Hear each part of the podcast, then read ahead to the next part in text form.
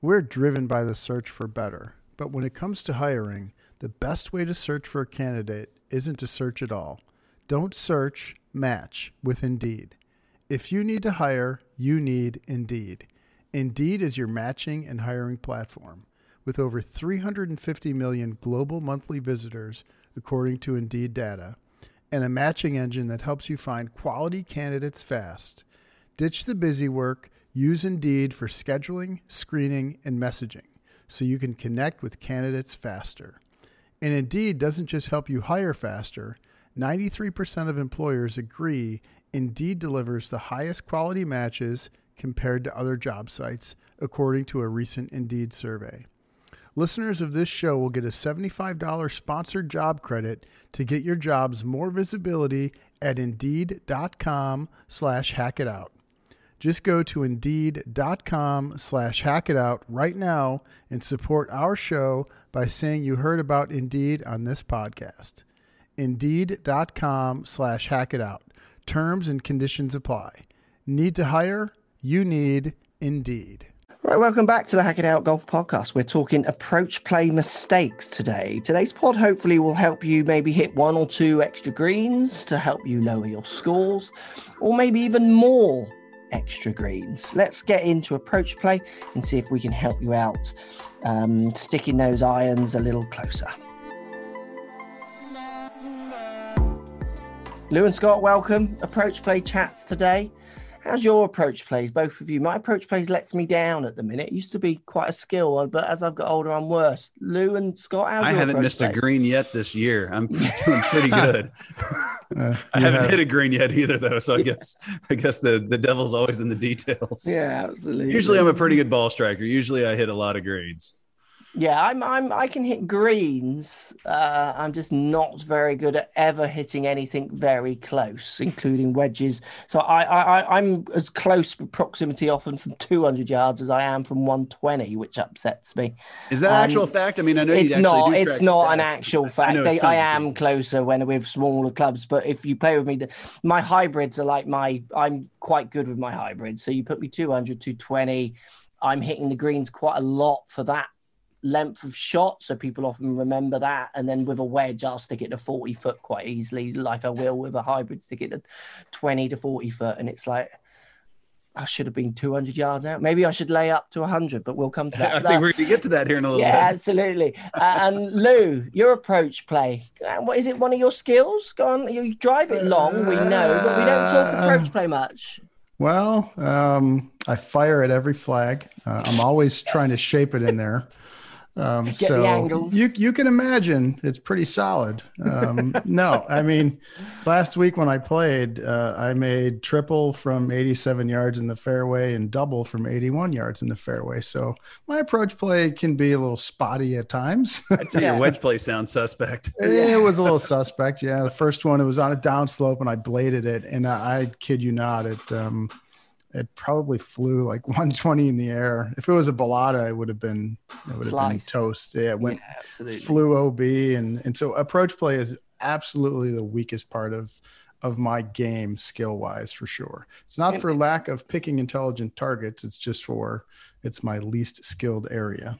Yeah, and it's interesting if you look at approach play on strokes gained from amateur golfers, it's a massive loss. You know, it is often, if not the biggest loss for most golfers. So hopefully, our five approach play mistakes, if we can get people thinking this way, they should hit one or two more greens. And that's the thing when I look at um, scoring averages and and stats from amateur golfers, like some amateur golfers to get to their next level of handicap they want to achieve, you know, like your 12 handicap and wanting to get the single figures, it's one or two more greens around often. It, it's not like you have to hit eight more greens. It, it's it's very small margins. So let's kick it off with number one. Number one, I'm going to say is patterns.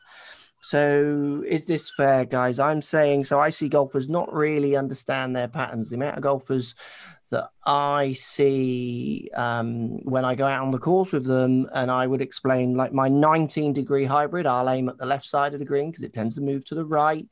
Uh, my 9 iron, I'll fire it more at target, subject to where trebles are. Um, if for any reason the wind's off the right, say, I know my 9 iron has a tendency, if it wants to turn a bit left, easier than my hybrid. So I, I'm aiming subject to the patterns, subject to the different lofts in my bag. And this is something I see lots of golfers not doing enough. They literally aim all shots as the same. Also, what I see, which I think is really interesting, is I see golfers who want to improve trying to get the same shot with every club. So if they see nice draws with nine iron, eight iron, seven irons, and let's say they carry a five iron or four iron or three iron and whatever equivalent clubs, hybrids, utility irons, whatever they want to call those number of clubs, um, you know, that distance of club in, they fight the more repeatable pattern with those clubs. And that always baffled me when I was coaching full, full time. I would just think, well, that fade with your free iron is just like consistent every shot. Why would you not just aim for that? Well, I want to see a draw.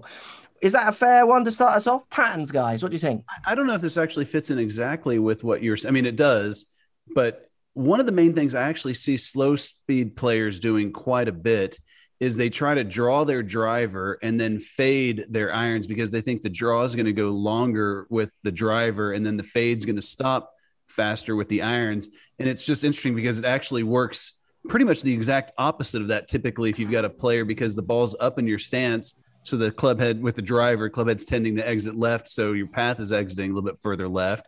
And then with your shorter irons, the ball's back in your stance and they're trying to hit these fades. A lot of people really, and again, I don't think that applies exactly what you're saying, but that's all I was thinking about while you were talking about trying to hit certain shapes of certain clubs. I see a lot of a, a, lot of female college players specifically is what's coming to my mind. I hear college coaches talking about that a lot, and they're really fighting the golf swing, like you say. They're trying to do things that the swing just shouldn't really be creating with those clubs. Like I said, I don't feel like that ties in exactly what you're saying, but I think that's an important point to make to people to to realize they're they're really working hard against the the ball position as much as anything.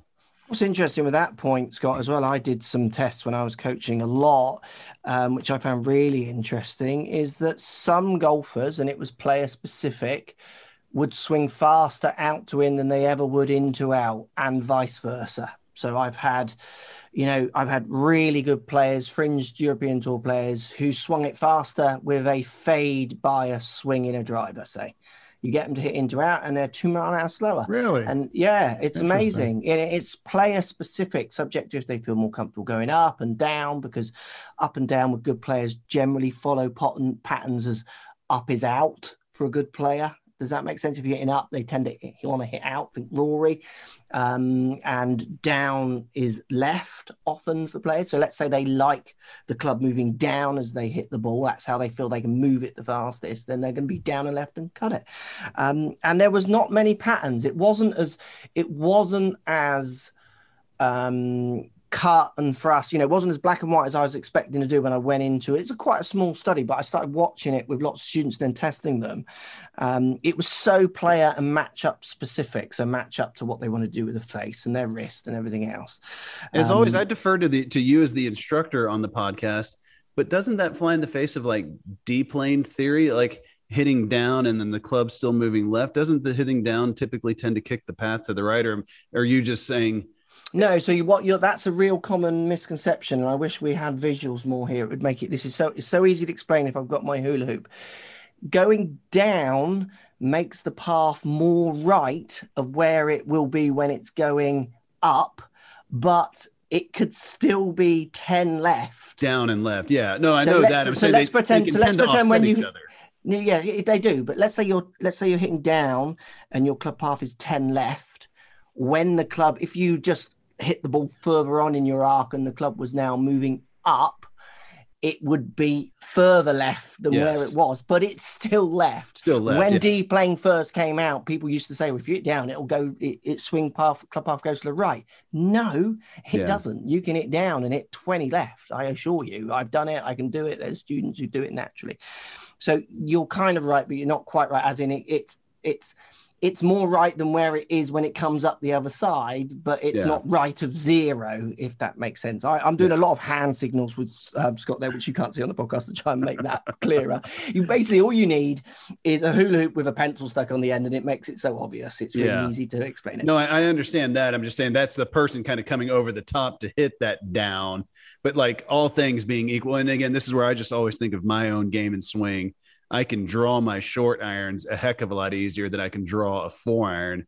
And I, I personally believe that's because of ball position and what I think is a relatively neutral overall swing path. Again, I, I, know there's more to it than just that, but and I it's feel face like that main tilt. So obviously, as the club is more lofted, the higher it goes up, the more left it points. So it's easier to get that face left yeah. of a path, basically. Well, you are using a lot of hand signals today. They, they were, yeah, they were those know, hand signals to the audience. they were spot on. I know exactly what he's talking about. If I could see what he was saying, I reckon that would make sense. Most um, Lou, patterns. I'm sure. Do you play patterns in your game or do you fight your patterns? So let's say your longer clubs fade and your shorter clubs draw. I don't know. They do. Let's pretend. Would you play that or would you fight that? Another day is here and you're ready for it. What to wear? Check. Breakfast, lunch, and dinner? Check. Planning for what's next and how to save for it? That's where Bank of America can help. For your financial to-dos, Bank of America has experts ready to help get you closer to your goals. Get started at one of our local financial centers or 24-7 in our mobile banking app. Find a location near you at bankofamerica.com slash talk to us. What would you like the power to do? Mobile banking requires downloading the app and is only available for select devices. Message and data rates may apply. Bank of America and a member FDIC.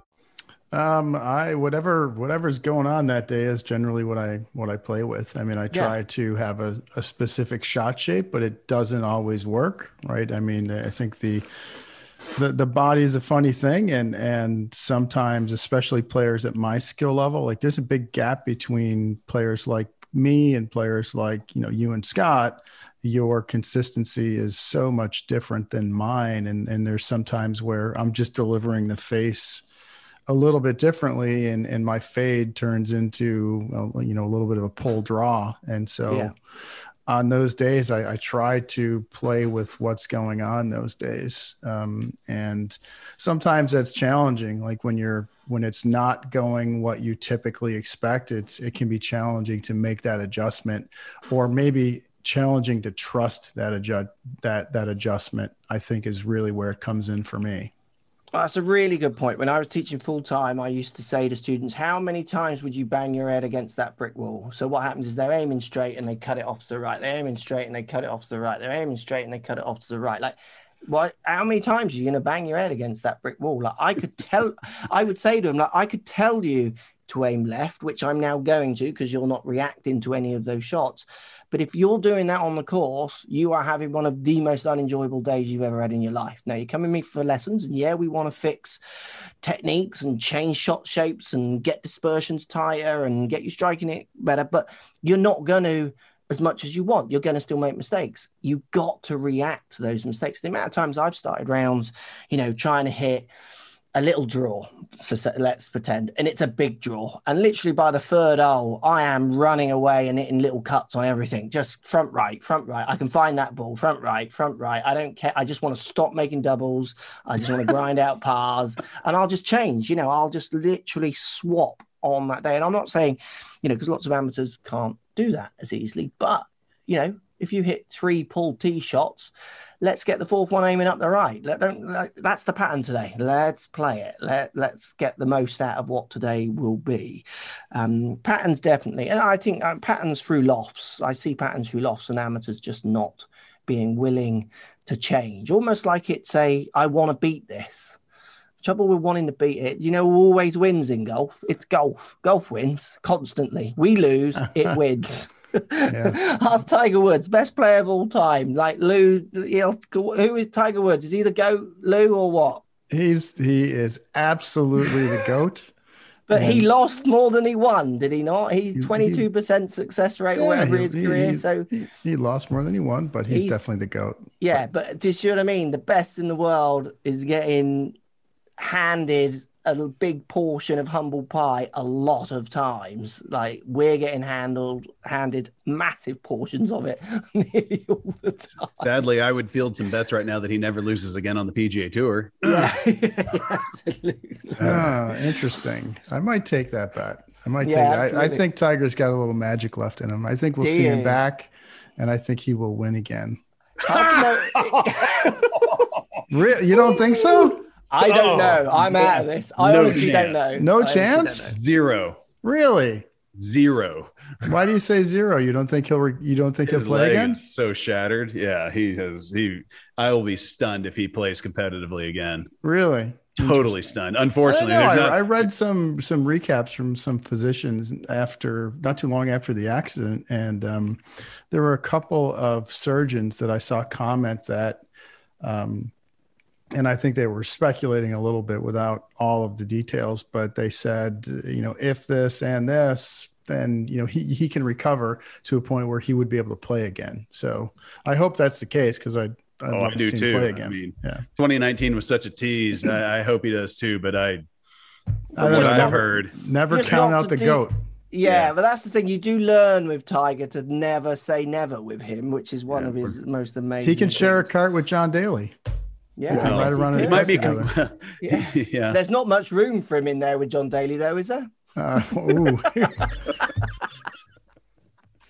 John, big It went quiet then, didn't Yeah, it? it What went happened then? I've Your always, mic- I'm, I'm a John Daly spoke- fan. I like John. so I gotta love John with him. Daly. I've interviewed John Daly. He was the best, Oh, one of yeah? the best interviews Yeah. I've ever done. He was such a cool guy. We met at 8 a.m. We will get back to the top five or biggest approach mistakes. In a Maybe, maybe we won't. yeah. Um, he, he turned up at like 8 a.m. or 8.30 or might have even been 7.30. It was an early start and he had a Coke, you know, a Coke. Other drinks are available. He had a fizzy pop drink in a cup that we used to call American size. Like I've never seen a cup this big. I, I like giggled with him saying, Oh, what you got in there? Like Coca-Cola or something. And he went, Yep.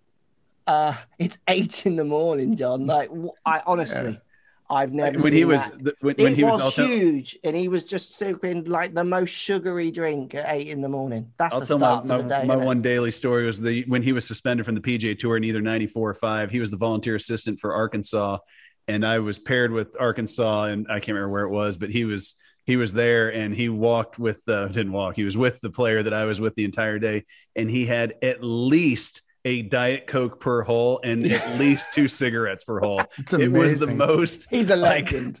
He, he literally, he, he, is the goat, Lou. he, he might be the one of the most talented, if not the most talented golfer to play the game. And Yeah. way ahead of his Yeah. time. He was Yeah. sending it before anyone thought sending it was a thing to do. He had one strategy, just send it as far. He was miles ahead of his time. He just didn't really know he was ahead of his time. We, we could have a John Daly appreciation podcast. Yeah, we Yeah, should we should. We should try to was get him on. Yeah, That we should do. Great I to bet get you him he on. would. Yeah, he would come on him. around the Masters if the I would spectators love- are there I'd and love he was at have him his bus. Yep. He Yeah. parks his bus at Hooters car park. I will go his to. I will Daly go to the bus and we can record from the bus. Yeah, So- that's it. That's it. He was really honest in his interview, which I loved, and and he Yeah. he he expressed it, it like I've never heard it how much he despised Curtis Strange. Like he just literally. Oh, then we Honestly, definitely need him. Yeah, I've never seen. I was interviewing him and he started, and I thought he was joking. He kept going. I was thinking, oh yeah, he like hates him. This is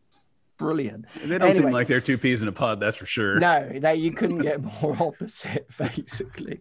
Um, so patterns, golfers, learn your patterns. Don't fight the patterns. Play your patterns of the day is a really good idea if you actually want to get around your golf course. And I used to say to students, you need to be able to have a parachute. Like when things are going off, you need to have some kind of shot, a punch shot, a feeling like a different shape. Play in your 20 yard cut, whatever it is, to allow you to get round there. Otherwise, people Foot just get wedge. upset. Foot wedge works real well in that Foot case. wedge, Foot wedge. absolutely. A hole in the pocket so you can jiggle a ball down the pant leg. That works well too. So number two, um, Scott said um, not understanding people's the, the distances. People don't understand what distance they hit approach shots. Scott was one of your points, and I then put something else on top of that, which was um, learning how to play slopes and deal with weather, which I see them as all i- i- inter kind of twined. You, you don't think people understand how far they each club that well? Is that fair to say? I mean, I've got uh, the the image that I refer to all the time in the Decade app and in my seminar is number 15 at Innisbrook. It's 195 yard par three the day that I'm talking about it. And the wind was about 10 miles an hour off the left on Friday. I think it was 2018. And the shot pattern on tour was 50 yards deep. And e- even those guys just struggle when they're trying to hit different shots than just their stock shot. And there's just no way that shot patterns, again, on tour should be that deep. And the vast majority of people, which is what we're going to come up with another point, is coming up short. But like people just play for that 80th percentile shot all the time. And like by definition, it doesn't happen very often. So yeah. Uh, yeah, people just have no clue how far they hit the ball. And you know, the, the question I get all the time then is, okay, well, how do we figure that out? And I think you need to take over the course of, you know, hopefully you have access to some sort of a launch monitor and or or you can, you know, use Google Earth and measure your range certain points now and hit, you know, 20 shots ish. I usually tell people to hit clubs three clubs apart. So, like a six and a nine iron, a four and a seven iron, so they don't overlap the shot patterns and hit alternate clubs back and forth, back and forth, back and forth, or two or three in a row and get, you know, 10 or 20 shots with each club over the course of about two weeks. So, you got about 100 shots with each one. Throw out the 25% shortest and average the rest. And that's how far you hit that club. And I guarantee you it will be about a half a club shorter than you think. And once you start understanding that and then start really understanding eh, back to shot patterns, I mean, I, I don't care if your if your perfect eight iron is 150 and you're 145, you need to go ahead and try to hit a perfect eight iron, and then you need to trust that 75th percentile math because it will probably be about 145. And it's just so hard to to aim at a flag and know you've got five yards. And I shouldn't say no, you got five yards too much club, but no, you potentially have five yards too much club. But guess what? If you try to hit it pin high, I guarantee you, you have 10 to 15 yards too little club more often than you have five yards too much club from when you over pure, you know, when you happen to pure it. It's just, yeah. it's just the way it works. And it works that way on the PGA tour. It works that way for 10 handicaps.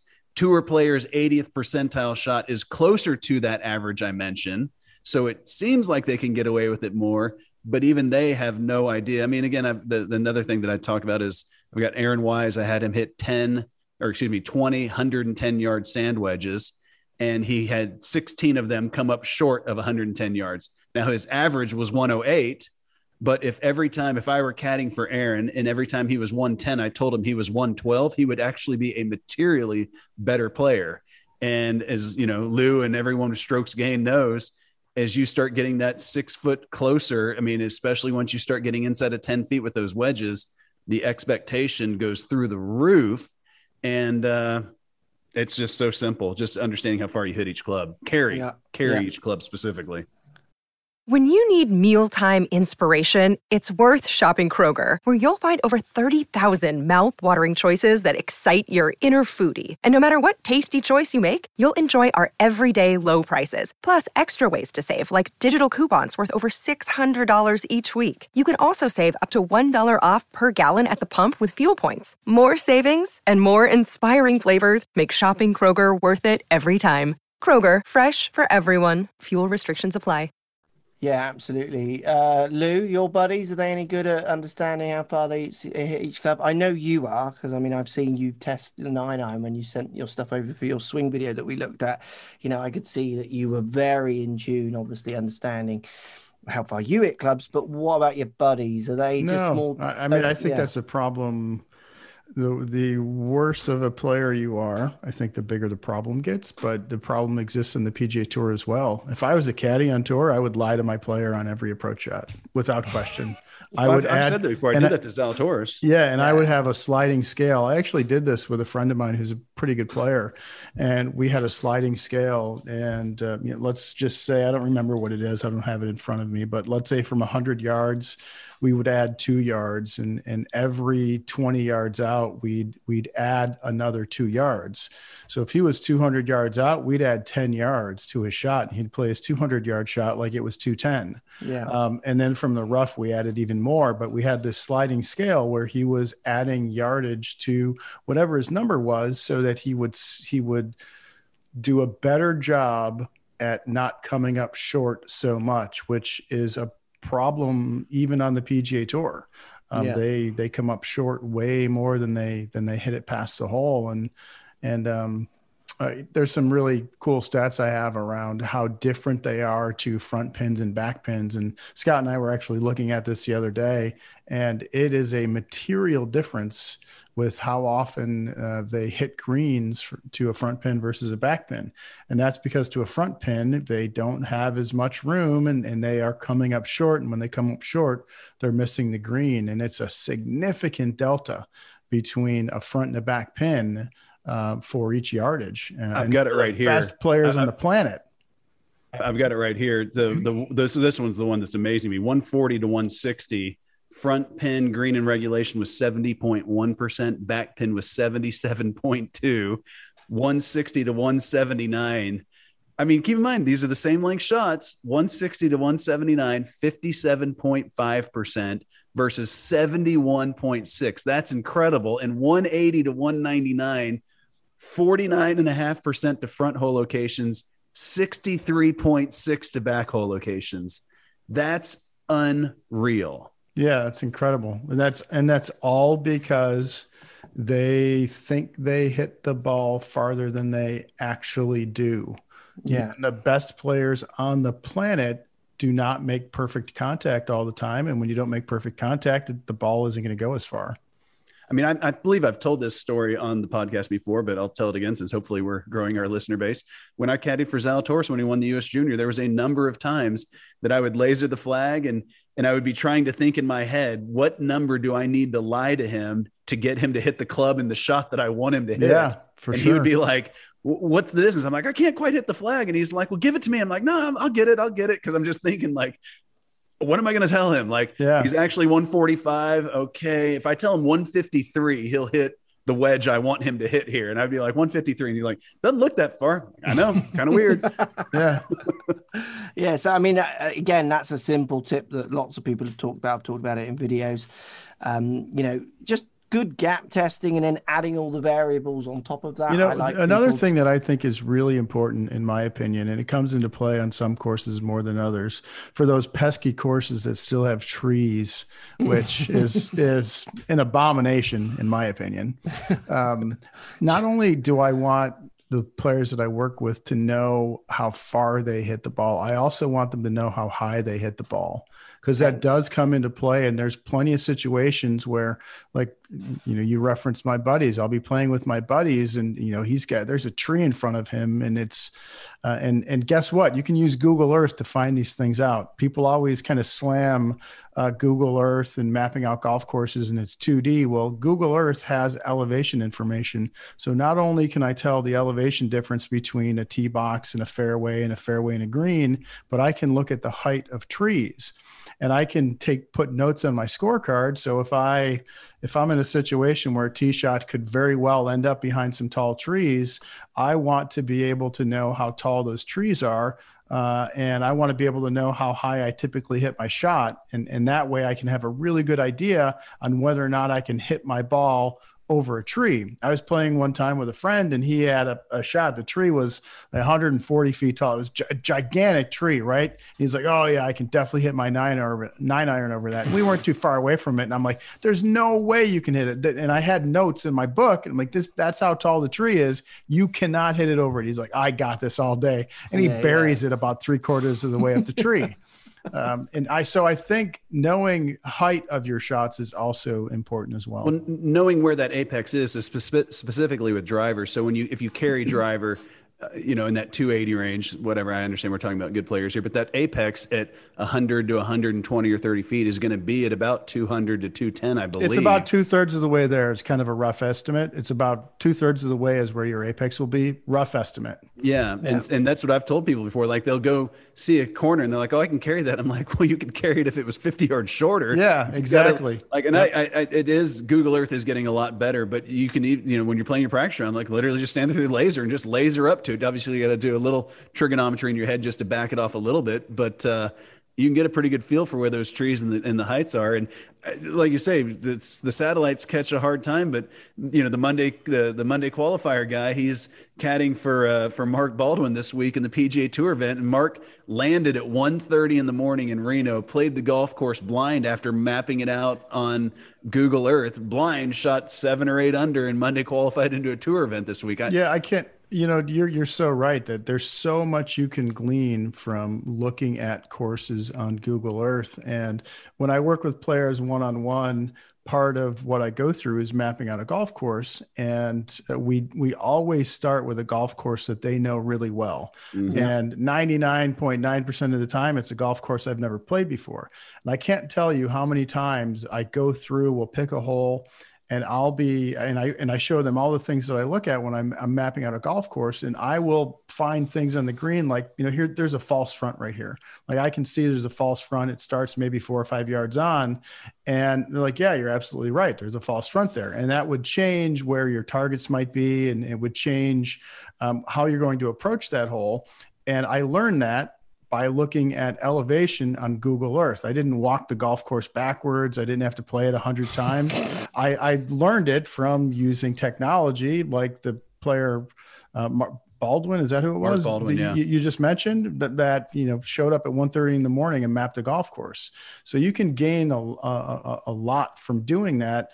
Um, and all right, I'm just uh, I'm well, carrying on too much, Mark. I'm going to stop. No, you know, now. it's good. But I not just in the you. elevation, but again, this is like just adding on to that. How to use satellites.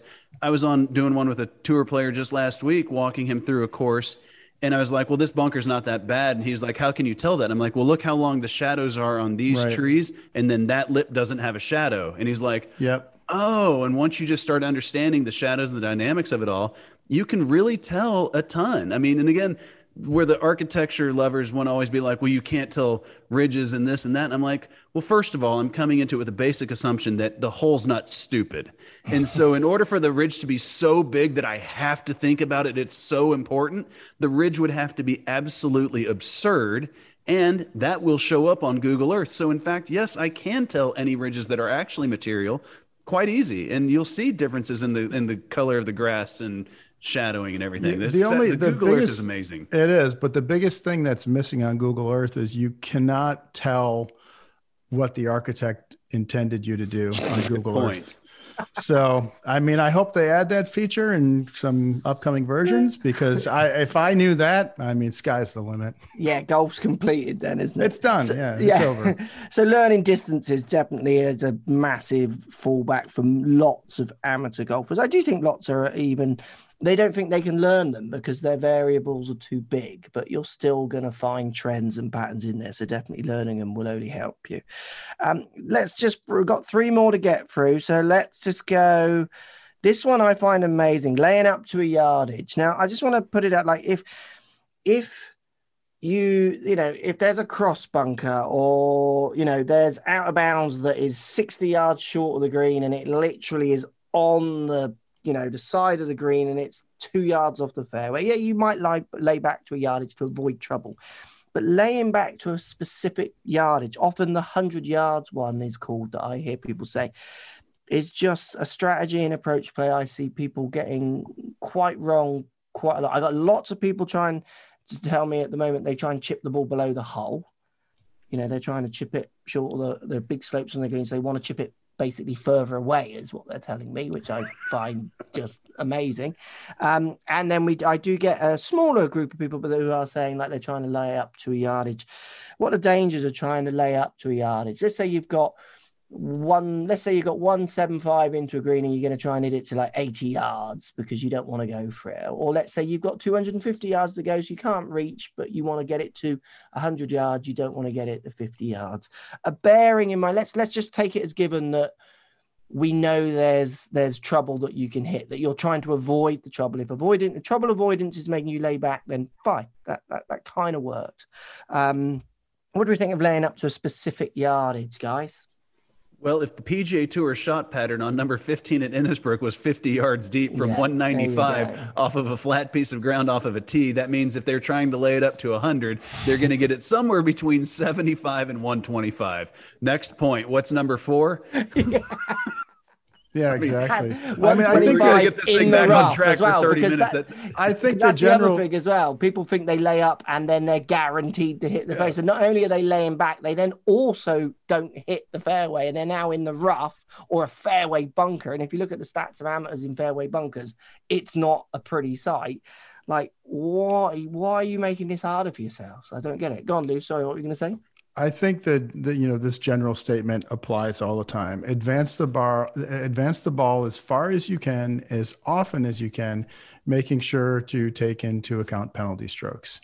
And, yeah, penalty so, strokes being the very, very, right. very big key of that statement. Yeah, absolutely. Yeah. yeah. And but I, I I can't tell you how many times I've seen people you know 230 240 and they want to lay up to their favorite yardage and they they hit a 130 yard shot and then they hit a 100 yard shot and their scoring average if they did that every single time if that's all the golf they played is going to be a lot higher versus the person who advances it as far as they can getting it down there. Sometimes is it going to work out great for you? Yeah. Sometimes is it is it going to not work out well when you when you advance it as far as you can? Yes. But if you play that situation a thousand times advancing the ball as far as you can is going to work out a whole lot better than than um, you know laying up in that situation. The, and, the and that's amateur, the thing is, go on, Scott. Go on. The U.S. Amateur next week's at Oakmont, and I was making the packet for the the players that I've got there just today. And I, I, literally said, you're going to see this basically on 18 straight holes next week, which is where the driving decision tree from decades. So I really did do a ton of math to solve this thing mathematically. And then a kid, uh, Chad Mersbacher from the University of Tennessee, said, you could make that into a decision tree. I'm like, that's actually a really good idea. And the decision tree off the tee, it's essentially the same idea of laying up to a certain yardage on whatever hole. But it's when you work your way down through this tree, and you you get to where the any of these clubs are going to get into pinching hazards. The, the the language is it's unlikely you should drop back to a two iron or hybrid unless the hole is short and you'll be left with a wedge or less. And the reason that is that it becomes less important is because from 80 yards the average score is 2.75 and from 120 the average score is 2.85 and so if you you it's only a tenth of a shot which i want you to get it as close as physically possible but it becomes a little bit less important if there is hazards, rough, bunkers that yeah. really materially pinch the fairway in uh, as you go further up. But aside from that, then it is get as close as you can because the finishing of that is unless you the hole is short and you be left with a wedge or less. As a result, you should probably just hit driver since three wood doesn't remove the trouble either. And that's the point of well, I'm going to lay up with a six iron instead of a four iron. That's I'm going to lay up with a three wood instead of a driver off the tee. The math is so straightforward off the tee, and it's the exact same logic um, as laying up with a shorter iron to get a different distance. Just yeah. I mean, I always say yeah. I always say to people, it's just as far down as you can, keeping it in play. And people then go, yeah, if I try to hit it as far down, then I hit out of bounds. Yeah, well, then it's not in play, is it? like as you, far you as you can in play. Like yeah. if it's a seven iron and then an eight iron, why not try and hit a six like a six iron and a nine iron? Like that that might actually get you lower scoring or like a five iron and a wedge. You don't have to hit a seven iron and a seven iron.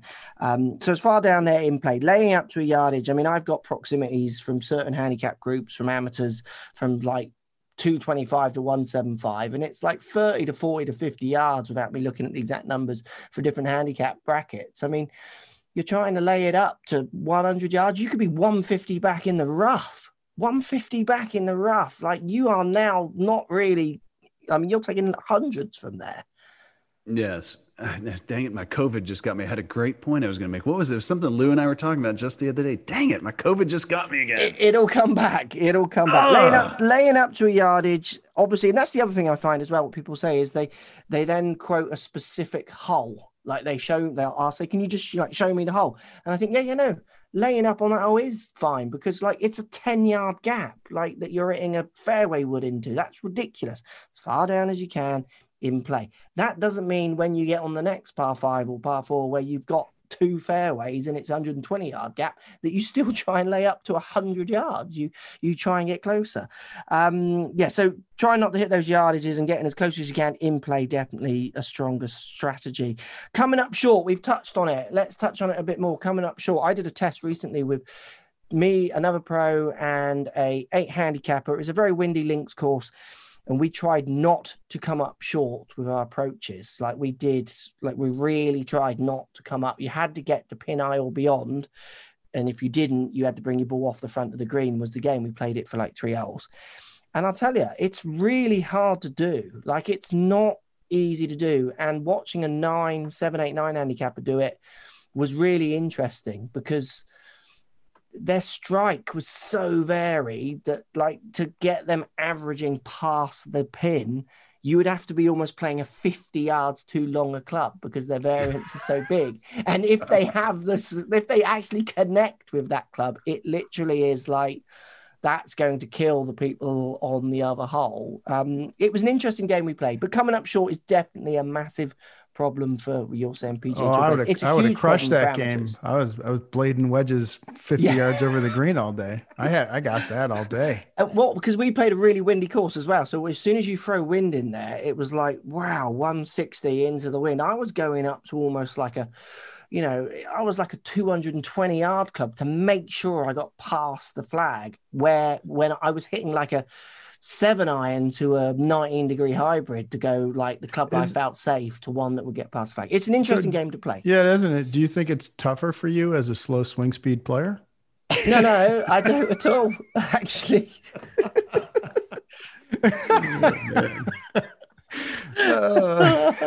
I think it's tougher for people who might have bigger variance in their strike, Lou. How's your strike going? Uh, not as good as yours. Oh man, this so is why I'm glad short, I don't play golf. Yeah, yeah. coming up short, definitely trying to play things like backyardages, trying to make sure. I mean, I do a thing at the moment which to try and make sure I. I'm finding I get closer to the hole. Um, if I take more club and hit it easier, uh, and where the person I play with a lot on the videos, he can't do. He won't. He won't play an extra club softer. He would always not always, but nine times out of 10, he'll go one less harder, is his approach. Um, and just working out if you're that style of golfer can help you find your distances, like we talked about earlier, and help you push those distances up. I find it much easier to play. Let's say I've got 150 out, which is a nine iron for me. I find it much easier to hit like a gentle eight and that often gets me up to that hole and beyond. Where if I play my nine iron, it's there to slightly short. Um, and often my strike improves a little bit more when I'm hitting more clubs soft than hitting the like a the club to a little less hard. Where the person I play with is the complete opposite. You give him more clubs soft, he hits a pull draw with it, and it just goes for miles. He'd rather it the nine iron hard to get up there. Just finding out what kind of where you are on the spectrum with that as a style of golfer can help you push those approaches up to up to pins and, and beyond a bit more. Are we going to talk about wind next, or were, were we? Yeah, you can put to... wind in there. I mean, coming up yeah. short. I mean, it's really connected to learning your patterns, slopes and wind. What I find with slopes and wind is people, um, because they have bad understanding of dry ball data, I call it. So, in the studio, dry ball from a controlled mat, nothing between the club and the face, flat lie you know, you you do their their gapping testing, and you can see they're just no. Scott was saying earlier, their numbers are just not right. They're basing it on bounces and rolls, and they play a par three that's 180 and they hit a seven iron there. Well, it's downhill when it's bounce 20. Um, you then go and throw wind and sloping on top of that, and it just adds more variable. And generally, it's variable that makes people come up short. Um, yeah. What, so good. Can I give a, some yeah. good rules of thumb around yeah. wind? Uh, so if you're playing into the wind, just a rule of thumb this this really it depends on a lot of different factors but if you if you had to create a rule of thumb uh, add about if you're playing straight into the wind, add about one percent uh, for every one mile per hour of wind, uh, yeah. and that's one percent of whatever your distance is. So if you had a hundred yard shot uh, into a 10 mile per hour wind, um, you would add, you would play that as 110. Um, if it was a 200 yard shot, you'd play it as 220. Yeah. Um, if it was a 20 mile per hour wind, that 100 yard shot turns into 120. And then when you're downwind, uh, use about a half percent. So reduce it by a half percent. So if you had a hundred yard shot um, uh, with a 10 mile per hour wind behind you, um, a half a percent uh, per mile per hour of wind would be five mile or five yards of of uh, of help. So that 100 yard shot would play like it's 95. So just some general rules of thumb, and yeah, there's a lot of things that. that go into that. But uh, yeah, it's one mistake that I see people make a lot when I play with them. You yeah. know, we'll be playing in a 15 mile per hour wind and it'll be dead into us and, and they'll, you know, they'll play that like it's, uh, you know, half a club more uh, or when they're, and they just come up even shorter when it's into the wind because they're playing nowhere near enough. So Yeah, Claymore like Club. Yeah, absolutely. The other thing as well to remember, I always used to say to students when there is wind blowing, I don't know if you've looked at stats of this on tour, but you certainly saw it in hand, handicap golf when it used to be the old system in the UK. We used to have a thing called the buffer zone. Did, did you have that in America? So um, let's say uh, what you call your, your scratch of the course. Say it's level par 70, but you would have a buffer zone, so two over or three over par, which you don't your handicap doesn't go up or down with, uh, and the and the numbers would move subject. And wind was one of the ones that always would make that number go way up. Amateurs just struggled to score to their handicaps as soon as you blew the wind. So the other thing I used to say to amateurs, which was really interesting, is imagine managing their expectations, which I see you post a lot about on Twitter, Lou, as well. Golfers would go out there thinking they're going to shoot the same scores in wind, just because No, they, and close, yeah, and just because they know the one percent rule that you're talking about there, which I love and it's great. It's a great rule of thumb. That doesn't mean you're still going to hit it the right distance because unfortunately we don't live in a wind tunnel. 15 mile an hour wind there's never a, on a day where it's measured at 15 miles an hour the chance of you hit every one of your shots and it's blowing 15 miles an hour is really slim. There's going to be 10 there's going to be 25 because there's gusts certainly in the uk in links courses. It's it's not a constant wind there typically typically whatever the predicted wind is the the gap the, the potential window of wind is about that big. That, and that's what i say in my seminar. So if it's blowing five it's blowing really like two to seven. 10 it's blowing five to 15 and 20 it's blowing like 10 to 30 i've got a video of dustin johnson from the us open at shinnecock where as he's over the shot getting ready he's taking his practice swings and the wind gauge pops up and it's at 10 and then as he's addressing the ball it's up to 17 and then right when he pulls the trigger it's 22 Yeah. and it's off the left and a, a 12 mile an hour different wind off the left than what you were planning for is a big problem Yeah, I mean, I grew up playing links courses in amateur golf. You play big tournaments in the UK. It's generally all links courses. You have to be skilled with the wind, and you just you would just move your expectations. And even the good amateurs I used to play with, who would still go out there thinking that one under, one over level par's a bad score, and I used to just think. Honestly, no one's shooting more than three under today. Level par is going to put you in the top 10. Just like stop throwing your clubs around. Like it's harder when that wind blows. Yeah, for sure. There's nothing that impacts scoring more than wind. Yeah, absolutely, absolutely.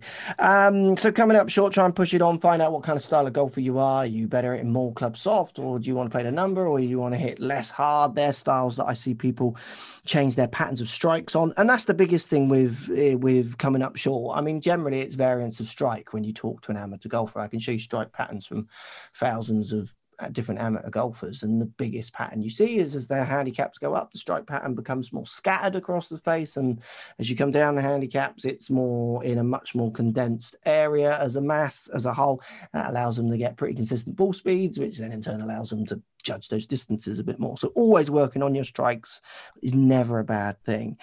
Uh, last one then not keeping stats. The amount of golfers who don't look for the trends in their game who want to do 19th hole anecdotal chats about their game. I played really I played really well today, but I couldn't part. I played really well today, but I couldn't hit this club. I played really well today, but like a car went past and beeped its horn and like just collecting stats. I think, as I know you two guys are, you say it in every pod, but the more I work with the amateurs I work with, with the stats that they're collecting, we just see massive free gains constantly across all parts of the game, not just approach. They've never really looked at or thought about. Um, I know you always say that in every pod, Luke. Uh, collecting stats is only going to help them find their trends, isn't it? Yeah, collecting stats is important. I mean, it, it, it's more than just approach play, it, it's the entire game. So, collecting your own stats helps you identify what you're good at, what you're bad at, and what you need to work on. Um, and around approach play, um, it's uh, it's a pretty important part of the game. So, I don't care at the end of the day if you're using a napkin to to track your stats, as long as you are are getting to tracking stats, and if in an ideal world, you're tracking shot level detail. Um, so you have your, your strokes gained for each category, and, and that way you can truly understand what's going on with your game. Other than that, you're just guessing.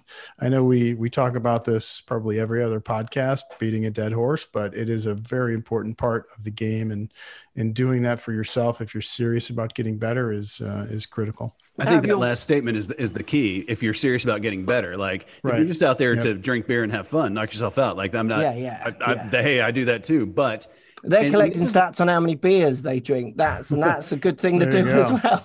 That's not the- a problem. the- the really hard part about it is it's just vague. So you you don't know like when you're out there practicing putting, you feel like you're getting better. Like you might be getting worse technically, but you at least feel like you're doing something proactive. Tracking stats and then reading stats, it just doesn't really in your brain it doesn't just draw a direct correlation to i'm actually improving right now.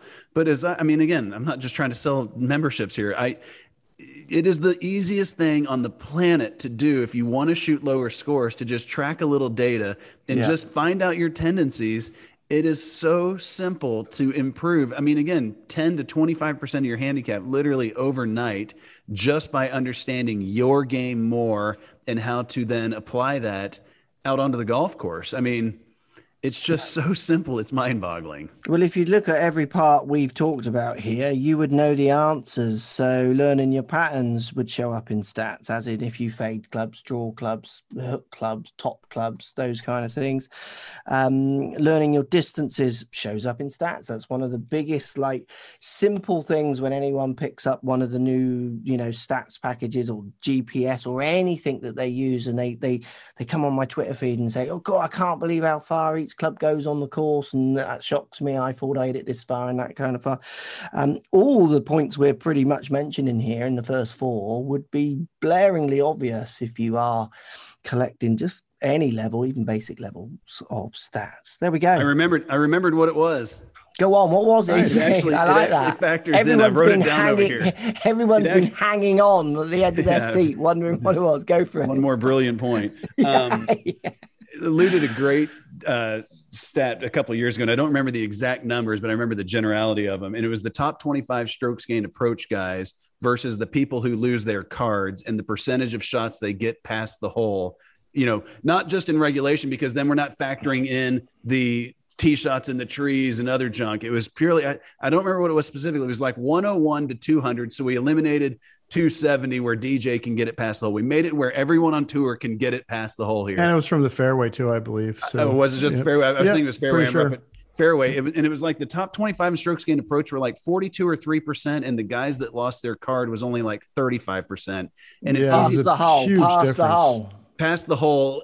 You know, on shots that everyone on tour and the cynics that I've told that stat to, they always are like, well, sure, they hit it more solid. I'm like, nobody on tour clanks it so bad that they're. I know that one always baffles me. Just yeah, stand they... on any tour range. The biggest thing with a tour range is even no disrespect to anyone on this podcast. If we stood on a tour range with a sponsored bag, looking the part with logos on our side, people would stand behind the railings and go, Ooh, look at them. Ooh, then no one on tour is scraping it along the ground. No. Like they're all ripping it. And it's just like, a better fundamental understanding of how their shot pattern interacts with the hole and the target. And again, the front hole location, it just it just goes through the roof. And I I feel like wasn't Tiger in one of the categories like 49.9% or something ridiculously? Yeah, he he definitely was the uh, uh, way ahead of the pack. And, and DJ's sure. DJ's was like 43% and the additional yard shots that he gets it past the hole brought his average delta to pin high. It was like 4 yards closer to pin high than the guys that missed the cut and it's I mean that's 12 feet. It is so huge when you just huge, think of centering yeah. your shot pattern 12 feet better over the hole. It's just it's it's unreal. And so as a as good players, what what do you think? Uh, do you think they're uh, just making poor decisions? Do you think think that they're playing for the 80th percentile shot? I, I believe yeah. they're playing for the 80th percentile shot, and I believe especially the front hole locations because you the and I tell the, the caddies that I work with like literally stop saying it's 155 to the front, 160 to the pin because when you do that, they are trying to land at 158 because they're trying to make birdie it, 155 plus the baseline number of eight is 163. That's the only number they need to know because 163 is materially different than 157 or eight. And it can totally impact them thinking, well, I need to fly an eight versus just hit an eight. And, or, you know, obviously whatever the club is. And so I, just figure out those numbers and and again depending on how far the pin is on the green you have to be comfortable hitting it past the hole the only way you're going to hit 70% of the greens again whatever the whatever those numbers were the only way you're going to get your front greens in regulation up 7 or 10% more to match the back pins is by hitting more club or hitting the, the more appropriate shot i i would venture to guess. It'd be interesting to see what the middle back pin location might be a little challenging on this, but I would bet you if the numbers to middle pin hole locations, they should be somewhere between the you know 57% and 71% that the 160 to 180 benchmark right. is. Yep. I would almost guarantee you that if you took the balls, all of the shots that are that are the days to the middle pins and just with a little bit of programming, hold them out to the front hole locations, the scoring averages would drop between 0.05 and 0.1 shots.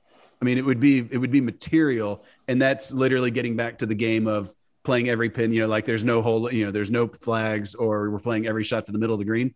To front hole locations, playing every shot to the middle of the green, even on tour, would probably be a net winning strategy. I, I would be stunned if it's not. Yeah, yeah. yeah no, I, I, agree with that completely. Yep. I would lie if I was a caddy. I would lie to my player on every approach shot. Dude, yeah, I'm telling that would you, be an interesting dynamic, wouldn't it? That's a that would be such an interesting dynamic. I should. I'm going to try and get a tour player like a one of the Srixon crew, and um, we could do a video where I caddy for them, and I'll just lie every approach and see what happens. It would be a fun video, wouldn't it? I mean, these that, are the little edges, honestly, that I. You got 230 here. oh, that's gone in the house. Sorry, bro. What would you What would you say to me if you caddied for me? How, how, how... you knew? I don't know. Where's the cart girl? How many beers are we having after this? Yeah, there you go. I really do. I shouldn't. I shouldn't tell my competition this, but hardly. I doubt. Uh, I doubt they're listening to the podcast. But that is one of the places I plan on trying to exploit for two years from now when I try to play the senior tour.